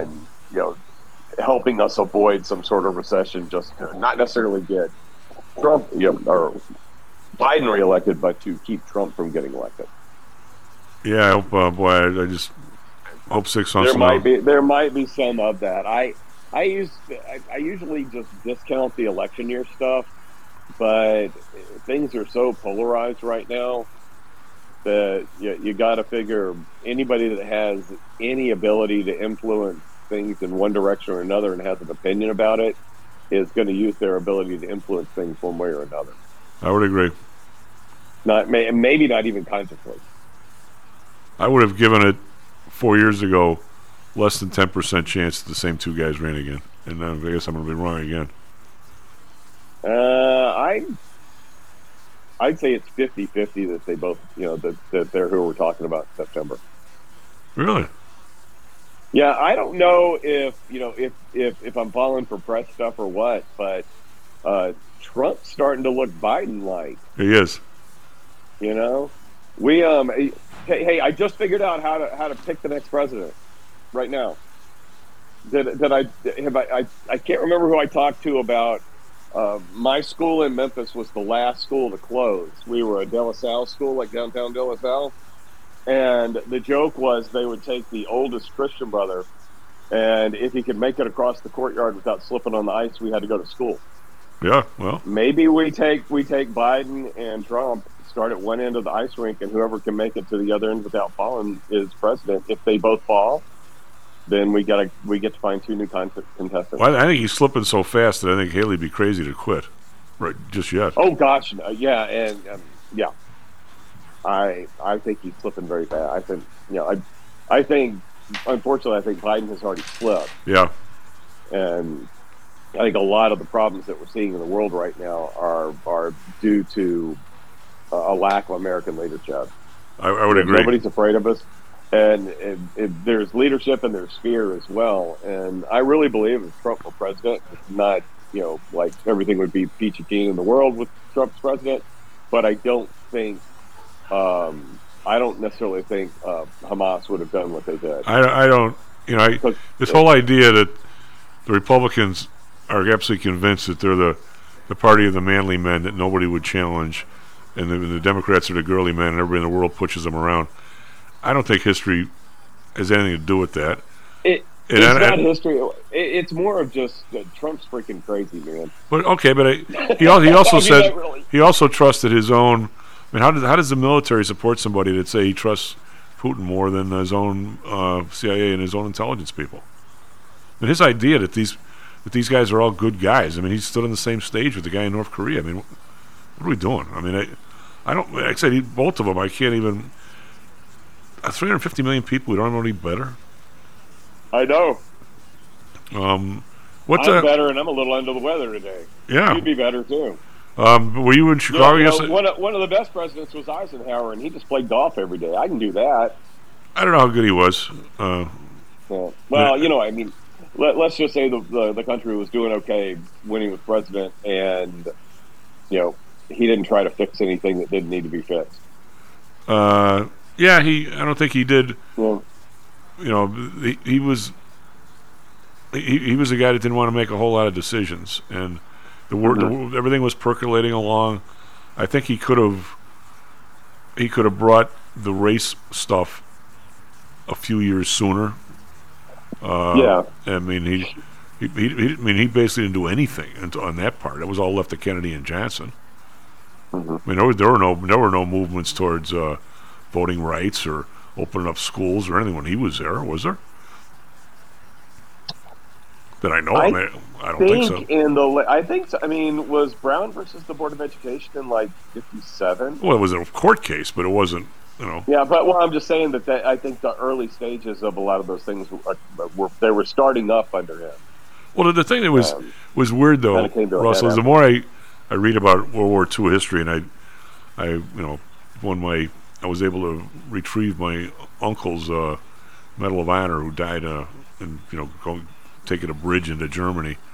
Uh, and and Lou Lou has been tremendously helpful and and who actually did all who dug up the bodies years later because he wasn't buried until 48 here Mm-hmm. and they they had they had people that went and mostly women that if if there was if you're taking a bridge and 200 people got killed they just put you in a common grave and took one of the dog tags and Mhm. uh, and then somebody's job these ladies mostly their job was after the war they knew where the graves were and they'd go and I'd dig them up and now identify the bodies. You imagine that job? Uh, no. Uh, uh, yeah, no, and uh, yet none of those people were apprised of the GI Bill because they were women. None of the none of the nurses, none of the people who were in the the WACs and the waves and all that stuff were part of the GI Bill. And all the the black people were allegedly part males were allegedly part of the GI Bill. But what good does it do mm-hmm. you to have be able to get mortgage help or get tuition help if you can't get into school and you can't get a mortgage? Yeah. And it wasn't like people didn't know this stuff in the 50s. I mean, Yeah. you, you had to know it. I mean, it so some combination of Truman and Eisenhower. How, how is that allowed? I mean, yeah, I know it was a long time ago. A lot of people had some wacky different views, but how, how do you? okay, I don't know. I mean, how, how, how could that really- possibly be know- allowed to stand? I mean, really? I mean, it's, it's not about. I mean, if you if you look at the GI Bill, all, all the African Americans or anybody, uh, I mean, uh, I don't think we had very many Asians, but all the African Americans who fought, and a lot of them did. What Mm-hmm. what not not were they covered by the GI Bill, but what what percentage of them went to school? I'm going to say. How, how if you're from the South, how could you go to school? Where are you going to go? I, I guess you could have Well, gotten. there, are, there are a lot of traditionally black colleges in the South that have been around for well over 100 years. So okay, I mean, you could have Uh, gone. so I was just going to say you could have gone to Jackson still- State, still limited. But yeah, that's Yeah. limited. You know. but there's no way you're getting a mortgage, right? No. I mean, uh, Well, depend, uh, depending on the yeah, I mean, depending on the the bank in the neighborhood, yeah, you probably could, but it wasn't. You know, it wasn't the best of mortgages. um, so, you know, it's just Kevin, I- Kevin I- said Brown versus you know, we, I, I wasn't around back then, and it just it, it boggles my mind. It, it, it- it's one of those things that just kind of leaves me speechless. That that you, when you see how people behaved, you know, less than hundred years ago towards other people. yeah, I mean, It just- well, as you get older, it's, it's not that long ago, right? Yeah, I know, I know. Anyway, SP futures uh, up 28, and NASDAQ futures up 157. Come back. Uh, why don't we talk a little bit about you know? And this is not any any kind of uh, investment advice, but some of these companies are getting pretty darn high here. Is it, is, is it is it is it okay as long as we keep pouring more money in? We just we keep adjusting, or or is it not okay? You can tell us that when you get back. We'll be right back. Stocks and Jocks. How much confidence do you have that your investments will make you wealthy? Do you truly know the odds? Welcome to Luckbox, the control freak's guide to life, money, and probability. Luckbox shows you how to factor in the likelihood of success before you commit to an investment or any other life decision. Your brain is smarter than your gut, and that's why you owe it to yourself to read Luckbox. We've made it easy because Luckbox is free for one year at luckboxmagazine.com/jocks. Each new issue dives deep into the current investing climate, separates the signal from the noise with timely, actionable trading ideas, and equips you with savvy investing tactics you don't already know. All while exploring how to live your best life through music, spirits, food, sports, travel, fitness, and a whole lot more. Luckbox is the essential magazine for proactive investors who are hell-bent on controlling their financial futures. It's for overachievers and alpha types who don't buy into Wall Street's investment gurus. It's for mavericks who believe in life, luxury, and the pursuit of happiness. It's for you. Smart investors don't bet on possibilities, they play the probabilities. Luckbox is $7.99 on newsstands, but you can subscribe for 10 free digital issues at luckboxmagazine.com slash jocks. Don't rely on luck. Get Luckbox at luckboxmagazine.com slash jocks. Hello, this is Tom Haugh, the Chief. We've talked a lot on the show about risk and suitability, about how your portfolio should match your age, income, and risk appetite. It's been hard for investors to maintain that suitability in the last several years due to a Fed strategy that has driven interest rates to virtually zero. You may have even heard that the Fed was trying to drive conservative investors to a riskier portfolio on purpose, for whatever reason. I'm sure you are aware of investors that took some increased risk, such as longer term fixed income securities, and are now unhappy with that choice. At PTI, we've always stressed total portfolio risk awareness and tried to minimize chasing returns in a tough environment. Well, now it looks like maybe interest rates are moving more towards historical levels. Everyone needs to be aware of what that continued movement might do to your portfolio, both good and bad. We also have a stock market that seems to have stalled, at least for the short term. I think it's time for everyone to take a serious look at their goals, their risks, and their portfolios. Do they match? If not, we can help. We have a signature protected index program. We have ways to hedge against interest risk. We can make that portfolio right for you again. Go to PTIsecurities.com or call us right now. The market can change very rapidly. That's PTIsecurities.com. Hi, I'm Audrey Johnson, an owner of Home Source Realty and a frequent contributor to Stocks and Jocks. If you're nervous about the stock market and considering diversification, or are looking for a rate of return way better than your banks, consider adding rental properties to your portfolio. Whether it's a condo, single family, or multi unit building, I can help you select a property that meets your financial needs. Call or text me at 708 349 3456. That's 708 349 3456. Or visit my website at myhomesourcerealty.com. That's myhomesourcerealty.com. Stocks, jocks, Stocks and jocks. stocks and You are out of control. Here, right now, right here, right now, right now.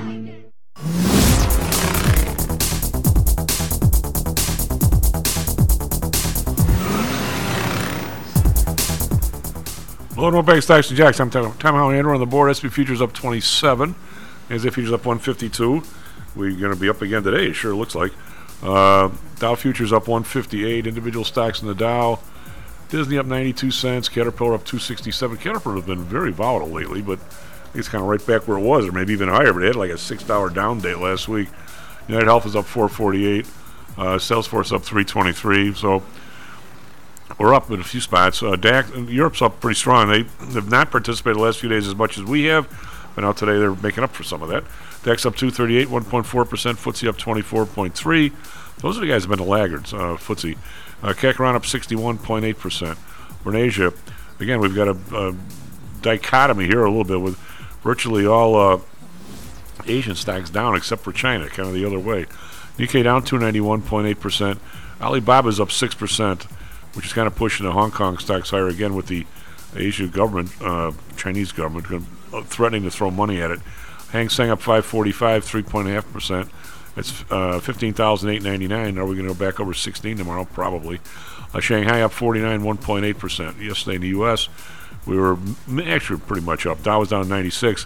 S&P was up 14. Nasdaq up 65. Don't count the Dow so much. Uh, bonds down four basis points, 4.10. Bund down two, 2.32. Japan up 7.71. Uh, Japan's really having a change lately. Interest rates going up, market going to the moon. Uh, oil up 25 cents, 74.62. Brent up 15, 79.70. Natural gas up 6 cents, 251. RBOB unchanged, 220. Gold, uh, a little bit, eh, a little bit more of a rally here. Uh, and the dollar being down goes up 1020, 2036. Silver up 52 cents. Now that's a 2.5% move. That's a lot. 22.99. Uh, copper up 8 cents, 387. We've got Bitcoin up 776, pushed back over 40,000. 40,005. Again, it was 46,000 a couple weeks ago on the ETF news. So it's down some, but it looks like it's maybe found a floor here, at least for the day. Uh, we have the U.S. dollar uh, getting whomped with the uh, euro back up over 109, 1091, and the British pound up over 127, 127.6. And what do we got for us? Traffic, weather, sports. Not much sports. All right, it is uh, Wednesday, January 24th here in Chicago, and it's 7:39 a.m. Starting off with a little bit of sports, uh, as I mentioned in our first half, looks like not too much to report for our favorite teams. Uh, pretty dull week, uh, but moving right into Chicago weather. It's currently 63 degrees. We got cloudy skies. We're going to have a high of 39 today, and some rain throughout the day, and a bit of a fog advisory lasting from about 6 p.m. tonight to about 11 a.m. tomorrow morning. Or excuse me, wait a minute. No, I have it the other way around. It's going till 10 a.m. today, so that's going to be ending pretty soon. Uh, and over in Phoenix, they're currently at 52 degrees. They got mostly cloudy skies. They're going to have a high of 64 today. They're going to have some clouds, and they also have a fog advisory that's lasting to the same time to about 10 a.m. today. Now over to Chicago traffic. We have a a lot in the red today. I think the most I've seen in a long time. Uh, let's see if you're coming in. Uh, it's the inbound or the outbound on the Kennedy, all the way to about West Higgins Road to downtown is uh, very, very backed up, pretty heavy in the red. Uh, it may have been caused due to an earlier accident new, near Greenview Avenue, um, but that looks like it may have been cleared up at the same time. Uh, but if you're coming in on the Dan Ryan, expect delays all the way from about 115th Street. Looks like uh, all around not many major accidents to report, but generally pretty bad roads. Maybe a bit of that ice still around. So be careful out there today. You got to go faster if you got an SUV. Faster, faster if it's ice. Yeah. That's what you paid for. Yeah. Well, that's all I got. Just Back saying. you, Um, Russell, the uh, Chinese markets have been getting hammered. Uh, you have a better feel. I don't have a clue, honestly, who's who possibly could be having issues with what's happening over there. Um, real estate markets. I think John Flanagan was saying yesterday the Evergrande bankruptcy is later this month or something with the first hearing or whatever. Uh, the other guys, the Garden Place, uh, they're behind them. For 15 years, everybody on TV had to talk about, they were gushing about investing in China. Not a place going in a rat hole, and, and, and nobody's got a problem. I find it hard to believe. Although there doesn't seem to be any major problems from people on this end that that have uh, issues over there. Maybe they saw their handwriting on the wall and have, uh, it's now a smaller part of their portfolio and they'll be okay. Um, they claim yesterday they were going to come up with 278 billion dollars from offshore places to somehow pour into the stock market. To, first of all, don't if you if you, if you want to inflate asset prices, normally you would just put it in the system. Are they talking about actual that that they're beyond that? They're talking about actual stock purchases, or what? What, what, what, do you think they're doing? Do you think it's going to be effective? They, I mean, they they they'll strong arm private investors into doing what they want them to do, and, and there there can be some of that going on. Uh, it's not something you can directly do here, that but but they do have that ability to, to do that over there. Uh, it's really a step beyond something that they have been that, that they've been implementing for a while, where they've really been pushing institutions to not ever sell their stocks. They're, they've been forcing them to hold on, and and you talk about you know nobody getting hurt on this thing. Uh, they, I, I think last year was the third year in a row that Chinese stocks were lower. I'm You know, saying we- with, and- and it- with somebody. I'm talking about. I say nobody getting hurt. I'm talking about people from here that have been telling everybody. I I, I Oh use yeah, no, no, I think I think uh, yeah, where, where I'm going with that is I think they, I don't care what they've been saying. I think they've been um, weaseling their way out of China.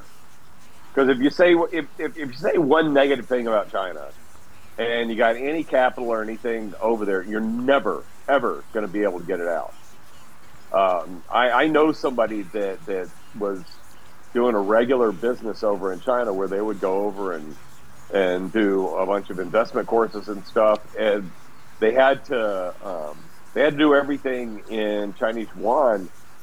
They haven't been over there since 19, and they haven't been able to get any of that money out of there. So it's like a, a you know, it's like a trap. If you put any money over there, trying to get it back out. But I think over the la- so you don't want to say anything to make them mad, but maybe at the same time you're trying to you know lower your exposure to China as much as possible. But I have not seen, and you don't see this now anyway. So today. that's why, that's why I don't think anybody's gotten like truly, truly hurt. I do think there are some uh, pensions or endowments that may that, that, that may have taken it on the chin with um, you know the Evergrande and the Country Garden stuff. I've read that the uh, some of the pension names I've, I've heard, but I've not seen any article, which doesn't mean there hasn't been one. If somebody has one, please send it. That somebody, you know, we, we don't have much in the way of investigative reporting. Plus, I don't, let's see how they'd find out this stuff. It's not like, uh, you know, somebody writes an article that says, here are the top 20 people in the U.S. that have huge investments in China and a percentage of their portfolio. You're not going to see, you know, BlackRock 30 billion. By the way, it's only two percent of their portfolio, or it's 30 percent. I have heard of one of the biggest pension funds involved there, and again, I don't know the percentage. I'm saying it's probably I'm I'm saying and hoping, saying slash hoping that the CalPERS has uh, big investments there, which really wouldn't surprise me. Um, but there have been, they were one of the few pension funds that I heard mentioned uh, that had some investment. Now, what does some mean? Is it two percent? Is it twenty percent? Is it forty percent? I mean, I don't know. I mean, the this this reminds me a little bit about 2007 and 2008, and that the Fed appeared to have no clue whatsoever of all the money flying over here from Japan being borrowed at one percent and two percent and being poured into the mortgage market here uh, it, for six percent. It was all leverage because I remember at the time, Russell, you, you weren't on the air, but if you would, I would have said, "Why is there such an amazing rush to to buy six and a half percent paper?" That's what the mortgages were. I mean, it wasn't like it was 15 where it was a once in a lifetime opportunity. Yet, if you and I put up a million bucks and could borrow 200 million from from Japan at two percent and invest it at six, I guess we'd do that all day, wouldn't we? If it's somebody else's money. Oh yeah, if they're going to allow us to do that, Yeah. it just suddenly uh, fell apart. Well, now, but do we think that our our Fed is is all over who where the risks are in China and is ready to move in case it gets worse? I, I would hope so, but I nothing in recent memory leads me to I- believe you would it. think that they, they've got to be. Um, anybody that did a, a 2024 preview, and like I was saying, I heard I heard one last night. Even though you know we're into January, but um, everybody mentioned uh, geopolitical slash China, specifically China, as a big risk for the U.S. market this year. Well, I, I guess what I'm saying and, is, that, and you know what? And that may be why you know they feel like they've got to start adding money to the system. maybe. Well, I don't. Uh, that they they may be trying to get get ahead of something. well, plus, whenever they add money to the system, the same 25 people make out like a bandit. And you got to keep Yeah. feeding those guys. There's never enough, right? It just seems like, I mean, if I mean, I, I you know, I was on the trading floor when the Argentinian situation with long-term capital, but they were stuff that kind of came. Well, you know, I, in those days, I was an OEX trader. I was maybe, maybe slightly more informed than the average guy, but basically, you traded when the, when the market was going up. You didn't ask why; you just knew it was Yeah. going up. In order down, uh, I mean, I knew something about long term. When it started to happen, I'd read up as quick as I could, but it clearly was not a China for two decades where every. I mean, to be perfectly blunt, people all they talk about is AI. I'm going to say the word China was used more than AI for at least a decade. China, China. If you're not in China, China. Oh, yeah. By the way, what's your exposure to China? I mean, that, that went on all day long for a decade, didn't it? So now to say that. Oh, yeah. I mean, now now to say nobody's over there, nobody's hurt. Wait, wait, wait a minute.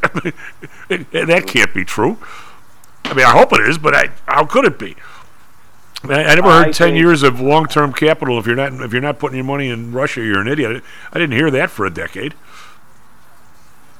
Well, I, I think a lot of a a lot of money has been coming out of China slowly, quietly over the past few years. So not a whole ton of uh, there, there's. I, I just don't think that it's um, going to have the kind of. It's not going to have like a 2008 kind of effect, kind of impact on. Well, it, it won't on Um, buildings, but, what about Yeah. actual money? I mean, how many the, the, the dollar-denominated Chinese debt? let- Let's put the. Uh, let me start two two different two different things here. If you and I owned a, I use I use the example yesterday, a button manufacturer, and 20 years ago everybody started doing their blue jeans and all the other stuff over there, and we reluctantly found some guy from the Chinese people, and all of a sudden we got a button factory near the where all the blue jeans and everything else is being made, and we depreciate that for 20 years, and all of a sudden there's a problem, and we pull out. We're going to take somewhat of a loss, but I don't know what the number would be. But two questions: If we say, "Hey, China, we're out," we're selling the building for you know whatever it's going to be. Of course, who's going to find us a buyer if the if the if the people in charge don't help us out? But are they are they going to all of a sudden not help us out, or we just have to abandon the place, or are we going to get a real sale and get the I, money out? I honestly, I honestly believe that's what the reaction would be. okay, but now but the money wise, Right if, we, if we just actually lent money to Evergrande, we're not getting that money back, are we? How could we? That just got to Oh no, you're not getting that money back. I, I, I their, their bonds were trading at like three or four cents. Um, last time I looked at them, And the other guys, You're not are the, the getting- other guys work. You're not, you're not getting any money out of that. Period. Well, what's what's the other place? Uh, high, good smelling garden. What's the Country that? Garden? Yeah. Um, I, I, my assumption is it's going to go in exactly the same direction. You know what is squirrely about that uh, that name is uh, Country Garden. Yeah, I don't know if you read, if you remember. I don't know the actual name, but I I remember this part in the Winds of War when all the, the Jewish people were lining up to go to the the uh, camps. Uh-huh. Uh, Well, one of the camps was had some name like that, and and the people Mhm. thought they were going to someplace nice. It was it was like Country Garden The. First time I heard that name, I thought about, oh God. Last time I heard that, it was a concentration camp. I, I don't know why I put those two and two together. My, my, I, I had never heard that before, but that's terrible. I mean, that. well, they didn't tell people they were going that to should be DACA. a, that should be a red flag right there. I, Yeah, I- I. So I mean, I, I these are there's these issues now, but if you just throw enough money in the system, that's that's what Kevin was talking about. Uh, You look at the economy. If they pour money in for the next ten months, unless something really screws up, all your numbers themselves are going to be glowing. So, the current administration is going to be able to say, "Hey, the market's at record highs, this and that. Well, what are we doing wrong? What's the matter, everybody?" Uh, now, underneath that, individual people, I think, are feeling some serious pain. God help you, if you know the inflation, and, and there'll be somebody, especially on TV, will say, "What do you mean? The price of eggs is back down. The price of gas isn't as, isn't as bad as it was, and chicken's back down." Tr- try and get anything repaired. God, God help you if your air conditioner goes out now Oh, versus yeah. five years ago. I mean, it's what's it, t- double the price, or you know, or something. Uh, I, I got a car battery last two weeks ago. Uh, four years to the day, the guy told me he paid sixty nine dollars for the one that was in there. He just paid one eighty for this one. So my price was two twenty something. Guy would charge me forty bucks to put it in, which is nice of him.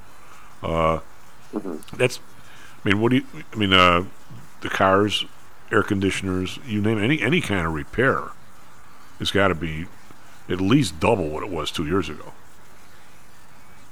I mean, maybe not quite Yeah. double, but it's so. No, I'm, I'm, I'm thinking to a recent experience. Yes, you are correct. So I mean, the the, the idea that people are being talked in that, that it's not here, it's here. I mean, it's and it's continuing Oh, it's, uh, It's it's here in pockets, but and and I re- and I think the reason that another round of it is coming, another round that they can't cover up is coming, is just because not necessarily. I didn't even know the money thing until you told me that today. But it's just um, all the supply chain disruptions around the world. You know, somebody's got to pay for that. Well, when is it? When has there There not is. been a supply chain disruption? And and one man, Uh, I feel like uh, don't you feel like it's a little bit more significant when it's when things are being you know when boats are being shot at. Of course, it's the ones that are going to Europe, but still. well, they, it's a uh, the ones from the the rates from Asia to here are actually down a little bit. Okay. Okay, And Yeah, and there's there's less stuff going between those two spots. you know, it takes like uh, twenty some days to go around the bottom of Africa, and a, and a tan- tankers only go like eight eight knots. Ugh, that's slow. No, but but you're consistently going. Yeah, I mean, but the other ones, the the, the I think the container ships go faster. Tankers, I guess, are real slow. They're huge, though. I mean, Oh, I'm sure that. Well, yeah, they're heavy. I'm, I'm I would assume they're very heavy. Yeah, you know, Yeah, relative to the container. You know the weird part is it takes you twenty some days. Now you got people on board the thing, you got to pay them, uh, and of course you know it takes gas to go around there. But to go through the Suez, Suez Canal for a tanker is like a half a million bucks. It's not like it's free. So I mean, you, you, you get that back at least, right? By, by going around. Um, Yeah, I wonder. You know, I've seen people talk about the extra gas cost and stuff. I wonder, uh, you know, if you if you reduce, I, I, I wonder if it if it's really that much more expensive when you when you take that part out. Well, it, it but you also need you're you're uh, see you're, you're not you're you're a professor and a market analyst and, a, and an expert on the VIX. Uh, it's all about now. You you lose that tanker. The turnaround time instead of 15 days is now 80. So your your your supply of tankers just dropped by 30, mm-hmm. 30 40 percent because they're in transit. Yeah. So it, it, it, it that's a big problem. If all of a sudden all of them got to, let's say not all of them, because half of them are going back and forth between here and Asia and other places, but if you take 25% of all the tankers in the world, and instead of having a 18 day turnaround, how long it takes you to get through the Suez Canal, it's now an 80 day turnaround. That's a problem. It's, it's Mhm. like it's like you lost 10% of your tankers. Yeah. So th- so that's an issue. No. So that becomes a big, you know. It, it all it all it, it all becomes an issue when you know it's not an issue until you really look at it, but then it's an issue, right? Yeah. And but you know I don't know I don't know how much because the the pipe uh, are the pipelines from Russia still operating through Ukraine and all those places. I don't even know. I, you know, they didn't they blow one up in the North Sea back at the beginning of that war. Yeah, that's right. I don't think that's fixed. When they, when they say they, so- some people think we. Yeah, well, I know somebody. They, you know, They we. What's the difference? You know? Yeah, yeah. What uh? Yeah, I'm just, you know, what what, do you, what do you make of? uh, What, last question on valuation of the market. Again, this is not. How high can the individual stocks go? I did some some calculation last night on Netflix, and this is not this is not investment advice. You can do this in 20 minutes, uh, just by going on the internet. I've got them as of uh, last night. What the hell's my piece of paper? Uh, I got them at like uh, 50 times earnings, which you know Netflix has traditionally been a high PE thing, but now again they're they're, they're they're no longer you know uh, a new company. For God's sake, they've been around No. forever, and I've got them pushing uh, seven times revenue. Now they're not 10, 11 times like some of the other ones here, like the Lulus and the Nvidias and those kinds of places, where 10 has always been my real danger sign, but still for a a mature retail kind of place, I guess you can call it that, uh, seven times revenue is a little pricey. But I'm not so sure I short it today. I mean, I surely am, I'm glad I didn't short it last night. Last night it was up for Yeah. 20, and I thought that was kind of far. Now it's up 50. So, but I mean, we're reaching the stage where, you know, 540, 640, 840. What's the difference? Well, th- sometimes, sometimes the day comes when there is a difference.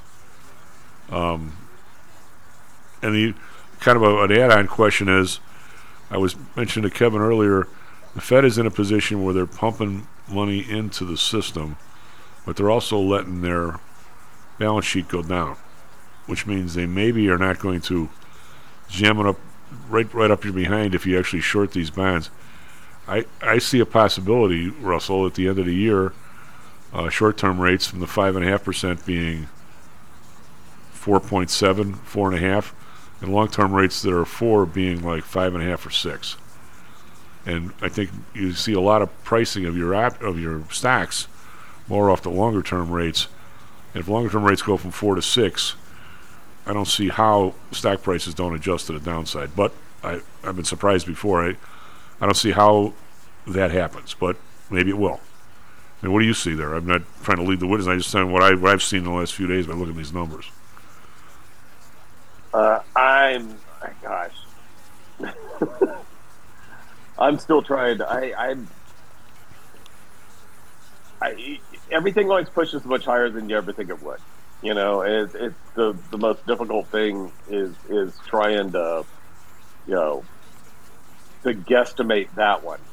You know, I, I get the question uh, about you know we talk all about how to value companies and all that kind of stuff academically, and then you get the question, well, you know, how do you decide to sell? And you know, the, the sell decision is not about how expensive something is. It's almost like you, you got to put a lot more market psychology into that one.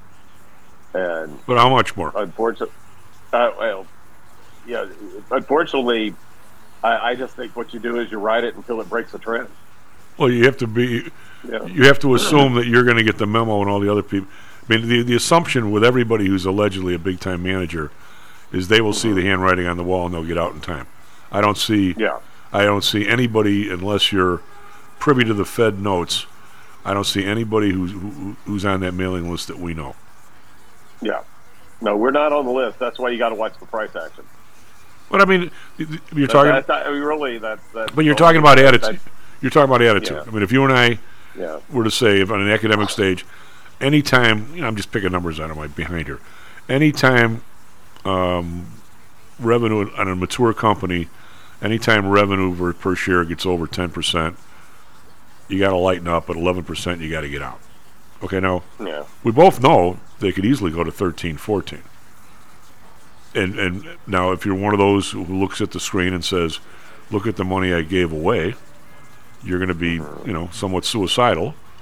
If you're like my grandfather, yeah, if you're like Yeah. my grandfather he, who said, never be afraid to leave a little something for the next guy, he wouldn't worry about it. So it's a question of which which camp you're in. I mean, it's if it, Uh, you got you got to be in the uh, I'm okay. You know, I'm okay not selling the absolute top.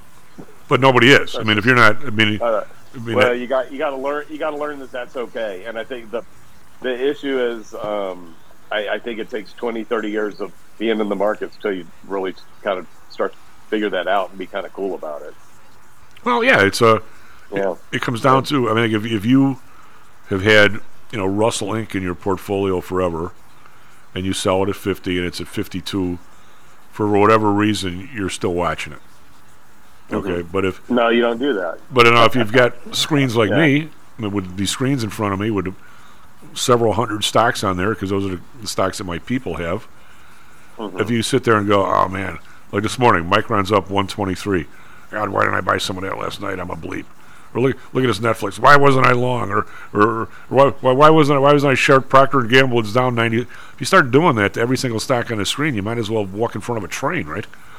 Oh, I know, and uh, and and that's the you know that's that's the stuff that I've so gotten away from.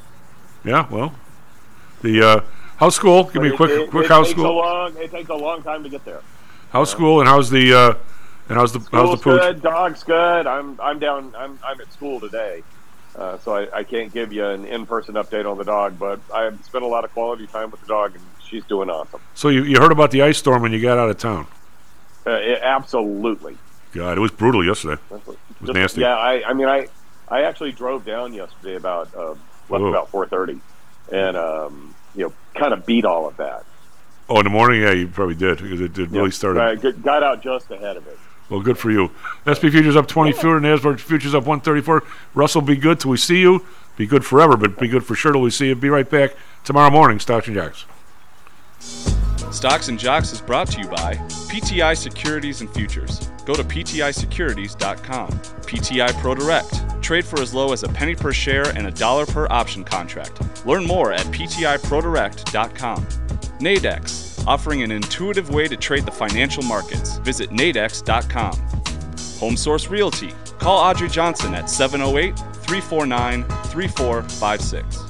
Hamzei Analytics. Listen to Fari Hamzei every other Thursday and visit HamzeiAnalytics.com. ChiroMed. Back or neck pain? Schedule a complimentary consultation by calling 708 403 2727. DAX Research. Tune in for David Andelman's technical analysis on Mondays and Thursdays and call 1 800 821 4968. Stocks and Jocks is brought